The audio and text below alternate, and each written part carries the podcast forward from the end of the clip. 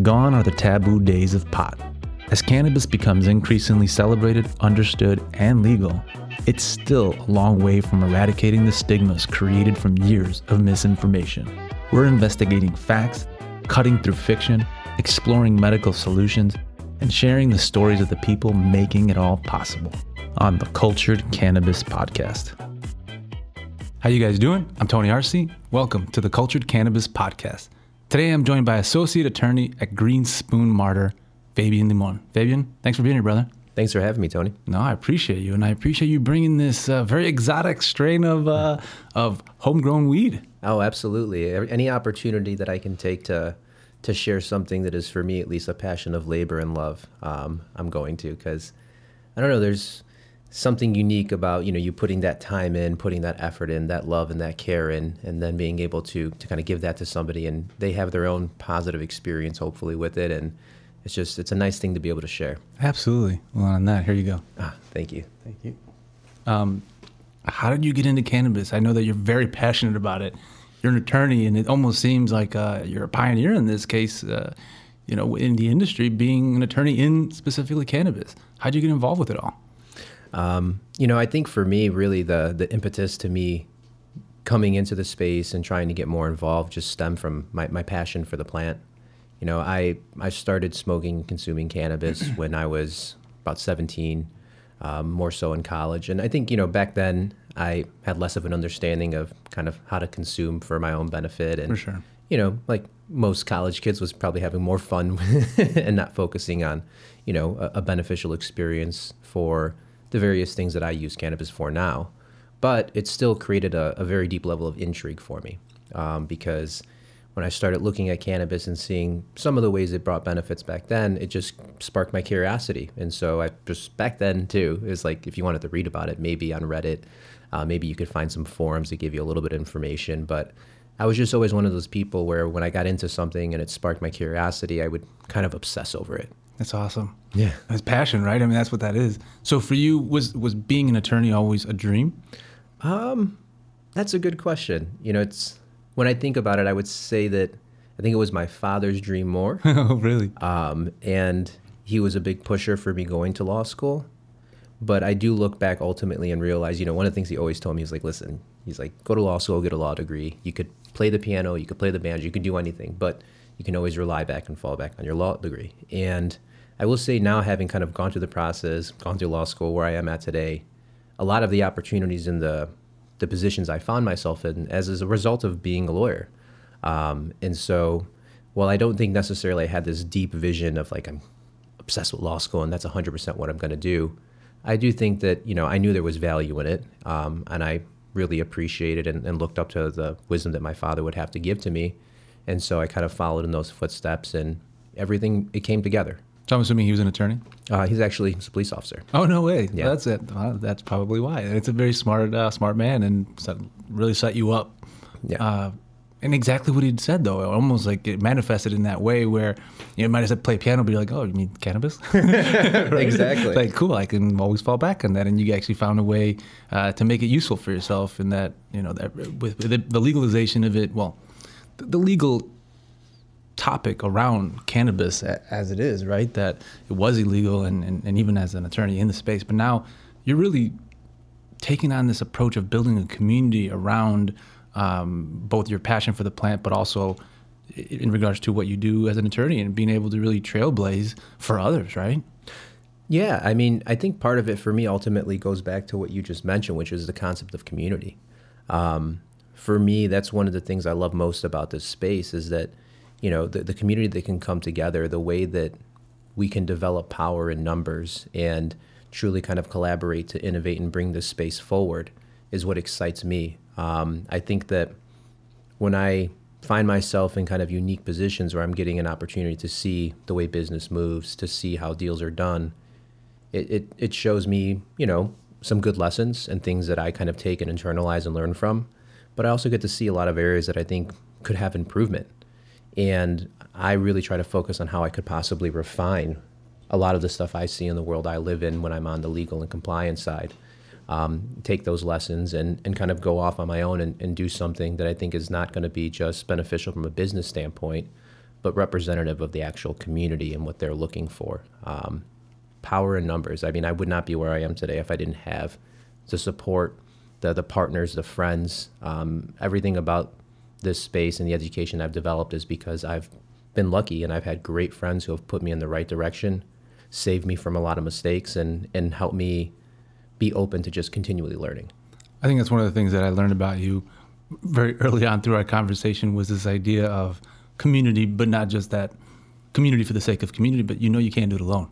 That this isn't meant to be done alone, and that you really lean into that in a way that I don't want to say it's necessarily altruistic, right? But in a world of egos, you're kind of shedding that a little bit, where you're finding, like you said, uh, power in numbers and, and creating around that. What's the the vision as you know? I kind of see it right now. It's a blank canvas in the industry and as a community. So kind of up in the air to be malleable and, and informed in any way that those like yourself are, are trailblazing.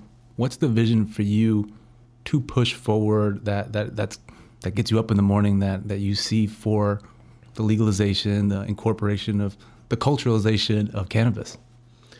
Oh, that's a good question. I think for me, what what motivates me and gets me up every morning, it's it's two parts. I think the first is that um, I feel like cannabis and coming into this space creates a very unique and rare opportunity that's that's once in a lifetime.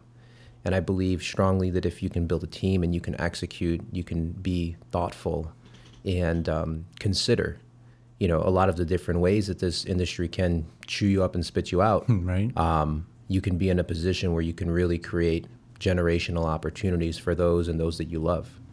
Um, and that's a big part of my motivation is that you know when I talk about the idea of team, like my team, even what I'm doing right now out in Michigan, like what I'm building on, it's with my best friends. It's with people that you know I I love and I care deeply about, and I have this vision in my mind where it's like I I look forward to the day where I can wake up, I can hop in hop into my Jeep, go drive and get some breakfast with my best friends, and then we're gonna head to the facility and we're gonna focus on the plants. Yeah and being able to to build that team that that also supports and believes in that vision and the purpose, our higher purpose of what we're actually working towards, um, is a beautiful thing to me. It's a, it's it's a way to connect not just with the people I love, but also build a connection with the plants that kind of, in a holistic way, is is bringing us all together. Um, and I feel like when I wake up every day and sometimes I'm very tired, I try to focus on that because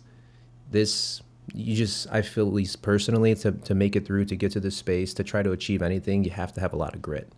That or you know parents with a ton of money. but but either way, I think that you know survival requires that consistency, and I would say that my secondary motivation is to try to kind of get out there and, and see if I can find an opportunity to be one of those individuals that is a thought leader in the space. I think right now, we don't really know who those people are. It's still developing. Yeah. And I think there's a great amount of opportunity for so many people to contribute. And I think as time goes on, I'm figuring out more and more, not just as a lawyer, you know, or a deal maker in the space, but also as someone who's an owner and operator who's going through the process, you know, with my partners and building and putting together facility and and doing a lot of the, the, the hard work and the, the feet on the ground. And I think if I can merge those two areas, I can come with a very unique perspective that most people do not have. And that's one of the things I try to do, do even now when I work with my clients is leveraging the years of experience I have with my friends out on the West Coast, with the people I speak to on a regular basis. So that way, when I look at projects for them, I can assess so much more than just the legal side. I can look at the facility design. I can figure out whether or not you know their expected yields that seem astronomically high are actually achievable based on what they're presenting um, from a growing perspective and that that insight I find is an area that I want to kind of keep pushing and see if I can establish myself as a thought leader in that space. Wow, no, I mean you're you're doing it, and, and, and as you mentioned, you, know, you wake up tired. Can't imagine why. I mean, you're traveling all over the country, talking about going to the East Coast. You got you know, uh, your foot in the door in, in, in, California and now Michigan. So you're doing a lot. You're, you're, you're, you're all over the place, right, in terms of the country, but all with the same mission of, as I'm hearing, it's almost like you're providing a consultancy service to people just because out of the passion of what you do. Um, know and, and, and possess in terms of wisdom and experience uh, in the space, right? So, when when you think about the the cultivation process of it, how how has that evolved? How it, it's come a long way from several years ago, but the way that people cultivate and, and grow is becoming very craft, very like an art form. It's like science meets art, right? Yeah. How, how did you get into you know the growing aspect of it, the, uh, the, the knowing so much about it, building community around that, and to the point where you get to consult on it? Um, I think in part it was it started with just my obsessive personality and just wanting to learn more. Um, and over time, that allowed me to create relationships with people more often than not who knew way more than me. Um, but they maybe saw that I had a passion or an interest or an intrigue, and they were willing to kind of open themselves up to me and you know create an opportunity to bridge that gap where they can teach and, and show me a lot of things that I didn't know. Um, you know, at the end of the day, I think that there is a very um, important aspect that we should recognize when it comes to someone who spent years and years with the plants. Mm. Um, and so being able to be in a position where I've developed relationships with people who have that experience, but also people who are obsessed with the science of it, who are, you know, telling me how I should focus my studies on plant physiology and plant biology and, you know, an understanding of plant hormones and LED lighting, all of these things. They weren't, you know, I wish I could say that they were thoughts that came in a tunnel exclusively from my own mind, but it was truly, I think that, you know, I just came out with a, a passion and a love and a willingness to learn. And that was what gave me the opportunity to create the relationships that then opened my eyes to so many other things. Absolutely. What what would did you find to be the most difficult thing? The, the challenges, right? Uh, whether it be through the legalization of it, whether it be just the uh, the learning curve or uh, the the the perception that people have, right? The stigmas. What has been some of the biggest challenges to, to overcome from that perspective? Um, I think there's there's a combination of a few. Um, strictly from the business side, you know, of course, one of the challenges, depending on where you're applying for licensure, is you know actually acquiring a license in a very regulated market. Uh, Illinois is a great hmm. example. Um, you know, I, I, applied for dispensary and craft cultivation. Uh, we have, we know we're part of that group waiting on the next 60 licenses that may come out. Um, but you know, we put that application together starting in 2019 and submitted in early 2020, and look where we're at right now. Right, right. Um, you know, we secured a building in Elk Grove Village. Um, you know, ultimately ended up losing it because of the delays, and so I think there there's just a practical reality that you can put a lot of money into some of these endeavors, but you know, the process, at least optically, will certainly appear not to be the fairest, mm. um, and you you can't let that stop you um, you know, I think that's nonetheless we continue to try and push, and ultimately that's what made me pivot, you know, to Michigan and look look to trying to establish something there because I joke, but I honestly think that you know while we're waiting for these licenses here in Illinois, I could be pretty close to having complete facility done and up and running in Michigan simply because Illinois was just no longer a viable option, right, right. and I can't sit in my hands and wait like that. This is I really mean when I see this space as a once in a lifetime opportunity, I have to seize it now because year after year, I've been putting a lot of work into building relationships and getting to know people. And as time has gone on, it's it's a great feeling because it feels like everything is coming together. It's also sometimes nerve wracking um, because of the, just the volume and the amount of work that comes along with it.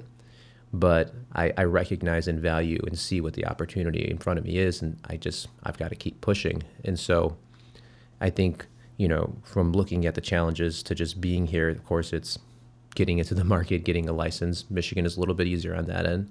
Um, and then in addition to that, I would say, you know, it's it's still tough to come across capital in this space to get money to raise. I think, um, you know, I've been fortunate in that I have people that believe in me and believe in, you know, my, my team and what we're doing. Um, and they're very close and trusted friends and family. And, you know, for me, that's ultimately a very beautiful thing because um, to have people believe in you to that extent um, because I, I, at the end of the day, they they know cannabis, but they don't they don't know it, right? They don't. Right, right, right. You, you could show them A bud and C bud. I don't know that they could tell the difference. Um, but that's a lot of what I think it you know sometimes will take to be successful is you have to build a team with trust, and you know for me keeping it small, keeping it intimate with people I have spent you know for some some of them decades building relationships and proving my capability to be consistent to, to do what I say I'm going to do um, and to work hard is giving me the opportunity, you know, that I have in front of me now. And so I do think that you know it's it's the combination of actually getting into the market, it's getting the capital, um, and then you know getting through the growing pains and the challenges that come along, which is designing, building a facility, um, you know the things that most people probably aren't thinking about until they're actually doing it, and you're you're sitting there and you're trying to figure out oh. You know what's the weight bearing load on my ceiling, and you know how much are these pipes going to weigh, and all these different things you have to think about. That, you know, I think normally, unless you really have the desire to be intimately involved, um, you're going to miss a lot of that stuff. Yeah. No, it's, all very true and all words of wisdom. I mean, they really are. That as, people get into it, and you're right, this is a once in a lifetime opportunity. That it's it's an intersection of legality, but also acceptance that creates demand. Right. That now, you know, once it's sustained, it's about who made that mark from that point, right, and kind of went with that flow for you, also one of the things that we had spoken about was the culture around cannabis and and how to change the stigmas around that so that it becomes a normal part of life, right? What how for you has that been incorporated into your mission that as you're going out and doing this and helping, you know, help the cultivators, helping the, the businesses involved, how have on the other side of it trying to make whatever it is, whether it be marketing, conversations, um, that address the stigmas around cannabis for those that you know have just preconceived notions that aren't necessarily accurate. and, and you know, it's I think that um, a lot of us probably you know that are out there that are smokers at some point maybe had to deal with those in the most direct way, those yep. preconceived notions, maybe with our parents. Yep. Um, I know I did. I know, with your dad. I mean, yeah. God, back in the day, right? Because it wasn't legal. And your dad's a cop. Yeah. Um, that could be a whole nother episode right there. but you know, I, I think that I have found that for me, one of the best ways to kind of overcome some of these stigmas is is through having direct personal relationships with people, um, because you know my my mom, for example, wasn't the biggest fan, of course, sure. um, and understandably, she came from a different era. Um, and you know, people had a different view of cannabis, but it's also a cultural thing, depending on which culture he comes from. hundred you know, percent. Um, but I think she came to realize and see the the passion and the excitement that I have, the amount of purpose that I feel when I'm doing the work that I do. And she was willing to listen as a result of that and just hear me out. And that's really what it comes down to, I yeah. think, is creating that opportunity to bridge a line for communication where people are willing to, to listen and, and, and maybe sometimes it's whether it's through a close personal relationship or it's because we've created these preconceived notions about people who maybe are in categories of certain professions where it's like, oh, they do that and they smoke. Um, you know, I think, like being an attorney. I mean, you're I mean, you're a case study in and of itself, right? That if you think about, it, you started at 17, call it a gateway drug, call it whatever, right? That now you're doing this. Here you are, an accomplished attorney. So it didn't inhibit you from doing these things. If anything, it, it might have even helped you, depending on something that you wouldn't have known to be present in you. Like for me, it was growing up ADHD and focus and this and that. I, there's, I mean, I couldn't, I literally didn't graduate from college. I, you know, barely graduated high school. But then once I started smoking and making that a part of my life, man, could I sit down at the computer for hours and do things that were just difficult for me because I had this plant. My life might have been different. Not that I, you know, would change anything, but you are that case study. that, that this is something that should be considered even for those um, more medically traditional routes of Ritalin or whatever else, right? But not to take away from your saying, but just you know, you you did it. You're you're that example. You know, the thing is, and I think I, I'm certainly not the only one. I've got tons of friends, some of my, my brightest, most intelligent friends that, that use cannabis on a regular basis. I, I don't think, you know, and I think obviously those those that do consume know and recognize that, you know, usage is not necessarily in, indicative of no. much of anything. You, you can't really just start making assumptions based Everybody's off that different. alone. Everybody's different. Exactly. Um, and I think that, you know, people consume for different reasons to, to, to try to help them in different areas of their life. And I think that especially when you kind of look at this plant from like a medicinal perspective for what it truly is, right? And I've got a, a one of my partners and good friends always tells me that this, this plant is a gift. And how you choose to treat this gift is ultimately up to you. But we should do our best as much as we possibly can to to portray this gift and, and to give it to people in the best possible way so they too can have that wonderful experience um, you know he, he my, my good friend is always telling me when it comes to really thinking about cannabis um, it's not and I'm separating it from the business side, but it's not profit, it's not ROI, it's not it's not all of these kind of tangible numbers that people obsess over. You know, it's it's that kind of purity of connection that you can develop um, that becomes the true ethos. And I think that um, you know he's hundred percent right that that's that's kind of the level where I see that I want to get to and, and connect what we do and what we recreate. Um, and we're going to do that through I think having a team with an understanding of what this space is and where it came from and how it came to be. But in combination with looking at our cultivation facility and practices that are going to leverage our skills, our team, and then all of the resources we have within that facility in such a way that we can start being strategic and pointed in everything that we do. What I mean by that is, you know, we're going to be we're having a bespoke facility that's going to be integrating Aroya in Trym these data data aggregation um, companies where we can start collecting data, we can start analyzing everything that we're doing, so we can truly control and figure out how we create repeatable events. Right? That's one of the mm-hmm. biggest things is that unless you, at least in my opinion, unless you have some tangible data to actually put forward, then you're not really recreating repeatable events as far as consuming experience. Um, and so I do think that being able to to leverage both the love and passion that my entire team has for this space in combination with an understanding that to provide the best experience to a consumer, we also have to become experts and focus on, you know, utilizing science in combination with, with love and feeling, of course, for the plant in a way that's going to get the best version of whatever product we're producing to the end consumer. Um, because I think, at least as far as I see it, you know, really that's a big part of our higher purpose is to be in a position where we can create that value to a consumer where they, they know that when they have our product, they're going to have whatever that experience is that they're looking for on a consistent basis. One that's going to be something that, you know, can be reachable by, by many people because I do think that everybody could use this type of benefit in their life. Um, and I think that you know that's that's when I think back to one of the things maybe I didn't mention that motivates me in the morning. That's another aspect. Man, and, and you know, it's just so funny to hear you saying these things that couldn't be more serendipitous in a way that you know prior to this we were talking about how well first of all the community aspect of things for you and one of our previous guests being Manny Mendoza, it, he said the same thing, you know, the community aspect of things. But then in that in line or in the spirit of community, you're talking about data, again, one of our previous guests who's now going to be hosting podcast. She works for a data company, right? And so it's like you, you keep seeing the evolution of these things that as a, as a kind of a unified consciousness that needs to move forward, right? This uh, higher way of thinking that, no pun intended, right? But uh, that it aligns with what everyone else is doing and thinking and, and, and finding passions. And so it's really encouraging to hear everything you're saying um, and to hear the work that you're doing within the community how can people find out more about you? Where can they uh, go? Where can they visit? Where can they follow? Um, so I, uh, you know, I, am an attorney with Greenspoon Marder, um, and so I'm, they can look me up directly there on the website, Fabian Limon.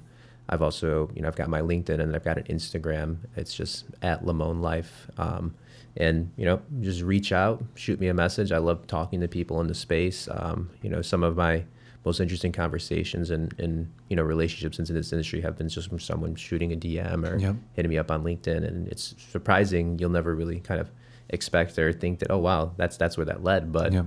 Um, I'm I'm always excited to speak to anyone who's got passion in this space. Well, there you go. If you're listening and uh, you're inspired to reach out, I encourage you to do so. You, like I said, you well do so the way that Manny. I was called Manny. Now I'm thinking Manny. No, Fabian. Excuse me. You can do so the way Fabian said, but you can also do so um, by filling out the form on our website uh, on this episode, and he'll get that directly in his inbox. But you know, with that being said, Fabian, thank you so much for coming in, sharing about you know everything you're doing, your story, and overall your passion for for this community that's really uh, uh, evolving uh, and becoming what it is today. So, thank you. Thank you, Tony.